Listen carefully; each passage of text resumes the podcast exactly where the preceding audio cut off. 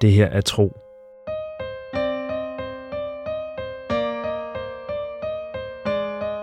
En eventyrlig podcast-fortælling i 55 afsnit.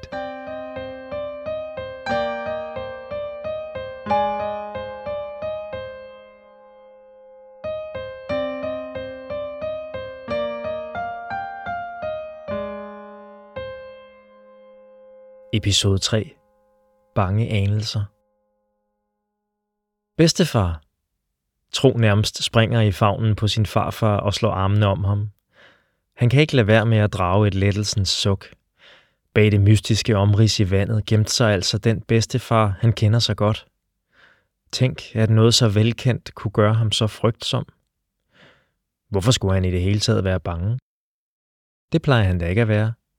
Selv ikke når han befinder sig alene i sletterne i hele og halve dage. For hvem eller hvad skulle gøre ham noget? Alligevel står det klart for ham, at han i et kort øjeblik frygtede for, hvem den fremmede skikkelse kunne være, og om den ville ham det godt. Det må være den der følelse af, at noget ikke er, som det skal være. Den har på en eller anden måde slået rod i ham og fyldt ham med en usikkerhed, kan tro mærke. Bedstefar gengælder hans omfavnelse. Så holder han ham lidt ud fra kroppen igen og smiler til ham. Goddag, tro. Hvad laver du her, bedstefar? Din far bad mig om at hente dig hjem. Feras er kommet. Ved første øjekast ser han ud som tro, skønt han er næsten to hoveder højere. Lange arme og ben og hvidt skulderlangt hår. Til forskel fra sin sønnesøn har han dog et hvidt skæg, der går ham til midt på brystet. Og så bærer han en tynd skjorte under vesten. Feras, udbryder Tro glad. Det er nær ved, at han springer i vejret, så opstemt bliver han. Feras er en af de omrejsende, og når Feras er i landsbyen, sker der altid noget. Tro kan regne ud, at hele stammen er ved at gøre klar til festmåltid, sådan som vejenes lov siger, at man bør gøre, når en omrejsende er på besøg. Og når den omrejsende til med er en gammel ven, der har lagt vejen forbi deres landsby hvert eneste år, i så lang tid, at selv stammens ældste nærmest ikke kan huske en tid uden Feras, er så det de bedste flasker og tønder, der bliver fundet frem fra forrådshytterne og båret ud til de fælles sporer. Det er tro sikker på. Feras, ja. Bedstefar smiler til ham igen. Han kom i formiddags, ikke længe efter, at du var gået fra landsbyen. Skal du med? Det kan ikke være længe før festen går i gang. Tro griber sine ting og følger efter ham tilbage mod landsbyen. Hvordan vidste du, jeg var her? spørger Tro. Jeg fandt sækkene og tænkte, at du måtte være gået efter hjælp. Tro smiler. Få personer kender ham så godt som hans bedstefar. Det er normalt blandt slettens folk, at flere generationer bor tæt sammen i klynger af hytter. Og sådan er det også i Tros familie.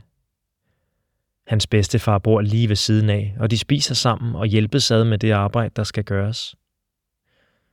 Tros bedstemor døde, da han var lille. Men bedstefar har altid været der, og Tro har tilbragt mindst lige så meget tid med ham som med sin far og mor. Nu tager han den gamle mand i hånden, og sådan følges de ad, hånd i hånd, et stykke tid i tavshed. Det eneste, de hører, er den knasende lyd af tør jord under deres bare fødder.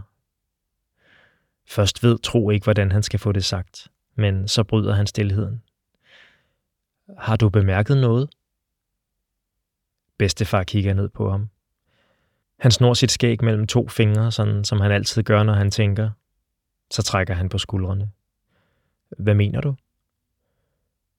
Noget anderledes. Noget med vinden, eller vejret, eller jorden, eller... Tro har svært ved at finde de rigtige ord.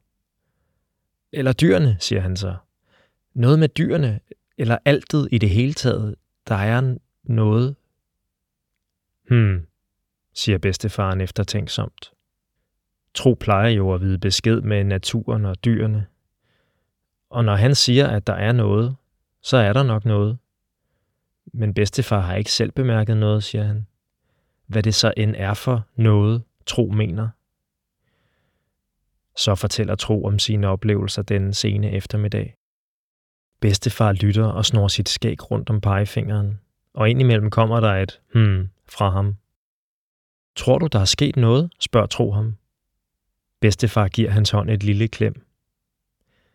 Der er sikkert en naturlig forklaring. Det er en varm nysommer. En af de varmeste, jeg kan mindes. Dyrene har svært ved at finde føde i de afsvedende landskaber. De kan være søgt længere bort end sædvanligt for at komme væk fra den støvede slette. Måske er Euselia på vej mod... Bedstefar lukker munden fast sammen, som om han forsøger at sluge sine ord, men det er for sent. Tro slipper forskrækket hans hånd og stiger på ham. Tror du, hun har søgt hen mod skovene? Nej, det var ikke det, jeg mente. Hun er nok, siger bedstefar prøvende. Men Tro afbryder. Hun ved godt, det er farligt at nærme sig skovene. Jeg har advaret hende utallige gange. Hvorfor skulle hun søge derhen? Hvad har drevet hende til det? Hvorfor er hun ikke kommet til mig, hvis hun havde brug for hjælp? Tros stemme knækker over. Tårer af forskrækkelse og bekymring løber ned af hans kinder. Bedstefar trækker ham ind til sig og forsøger at berolige ham med sin krop. Så min tro, vær nu ikke bange. Euselia er klogere end det. Hun forstår, og resten af flokken forstår at holde sig i sikkerhed. Tro snøfter lidt. Det hjælper, når bedstefar trøster og holder om ham. Men han kan ikke glemme det, han allerede har set fra sit indre blik. Billeder af Euselia, der viner af angst og smerte, mens hun galopperer afsted. På flugt fra jægere, deres spyd og buer. En pil har ramt Euselia. Den er trængt gennem den tykke hud i nakken, der hvor hun elsker at blive kløet allermest. Der løber blod ned ad ryggen på hende, men hun fortsætter sin vilde flugt. Ligesom når hun leger til fat med tro, men denne gang er det alvor. Rundt omkring på jorden ligger flere dyr fra hendes flok, som jægerne allerede har nedlagt. Men Euselia har de endnu ikke fået ram på. Nu får hun øje på tro og kommer løbende direkte mod ham, som om han kunne redde hende. Han ser redslen i hendes øjne og hører hendes desperate vin. Tro ryster på hovedet og det får heldigvis det voldsomme syn til at forsvinde. Lyden bliver dog hængende i hans bevidsthed som et frygteligt ekko.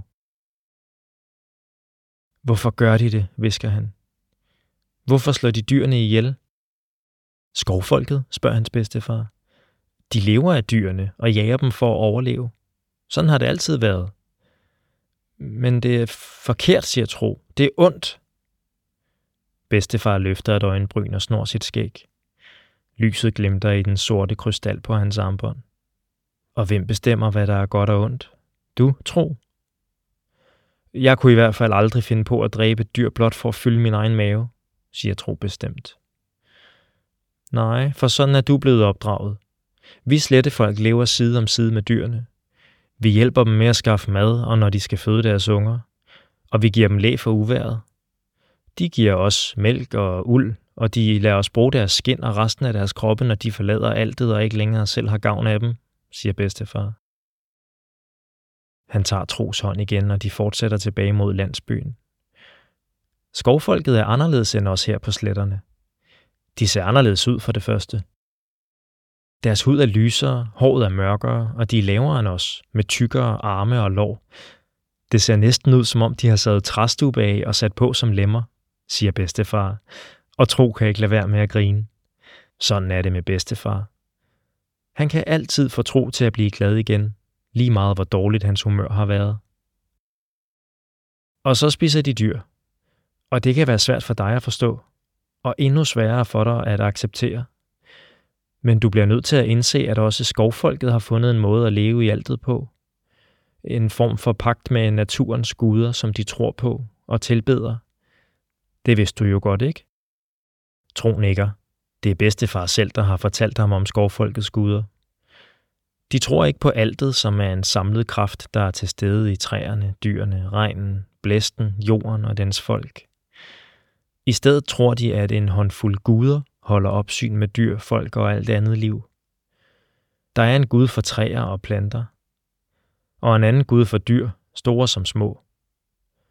Der er også en gud for jagt, og endnu en for at dyrke jorden, og sikkert mange flere, som tro ikke kender til. Det har altid undret tro, at folk kan tænke sådan. At noget skulle være større end selve naturen, og at en guddom kan bestemme over, om folk har held til at dyrke jorden eller slå dyr ihjel. Og hvordan ser de overhovedet ud, de guder? Og hvor bor de og opholder sig?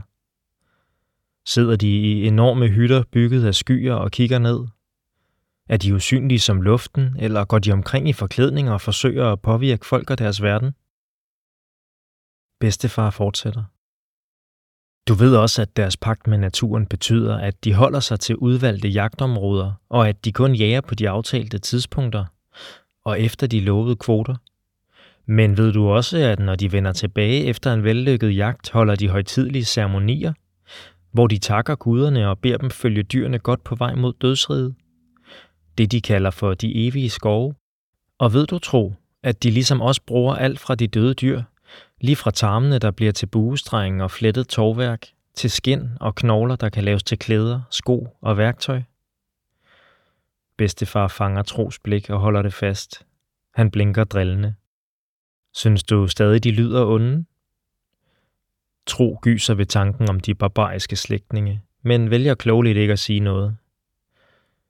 Han ved, at bedstefar kan blive ved, og at han altid kan vende en sag helt rundt.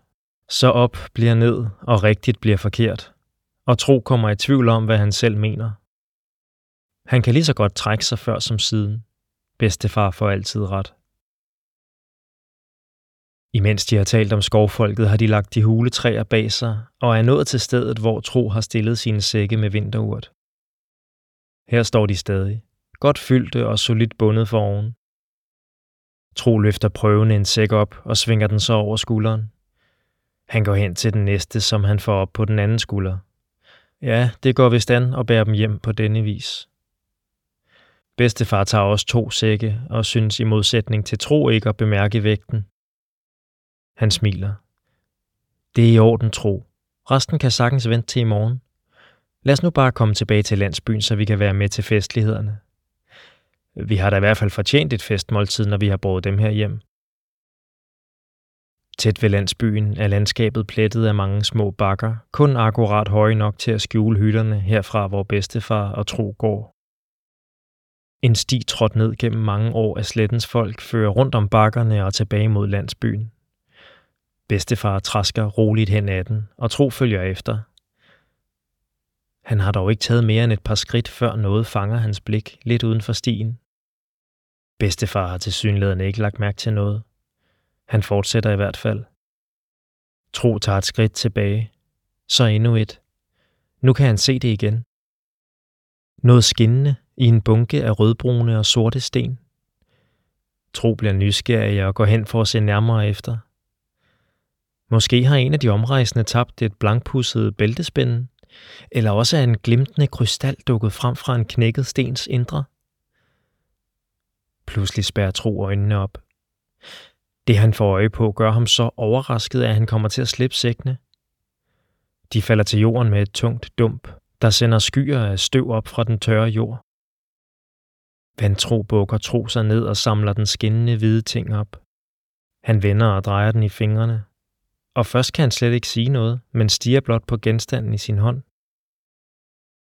Så begynder han at mumle. De samme ord, igen og igen. Det kan ikke passe.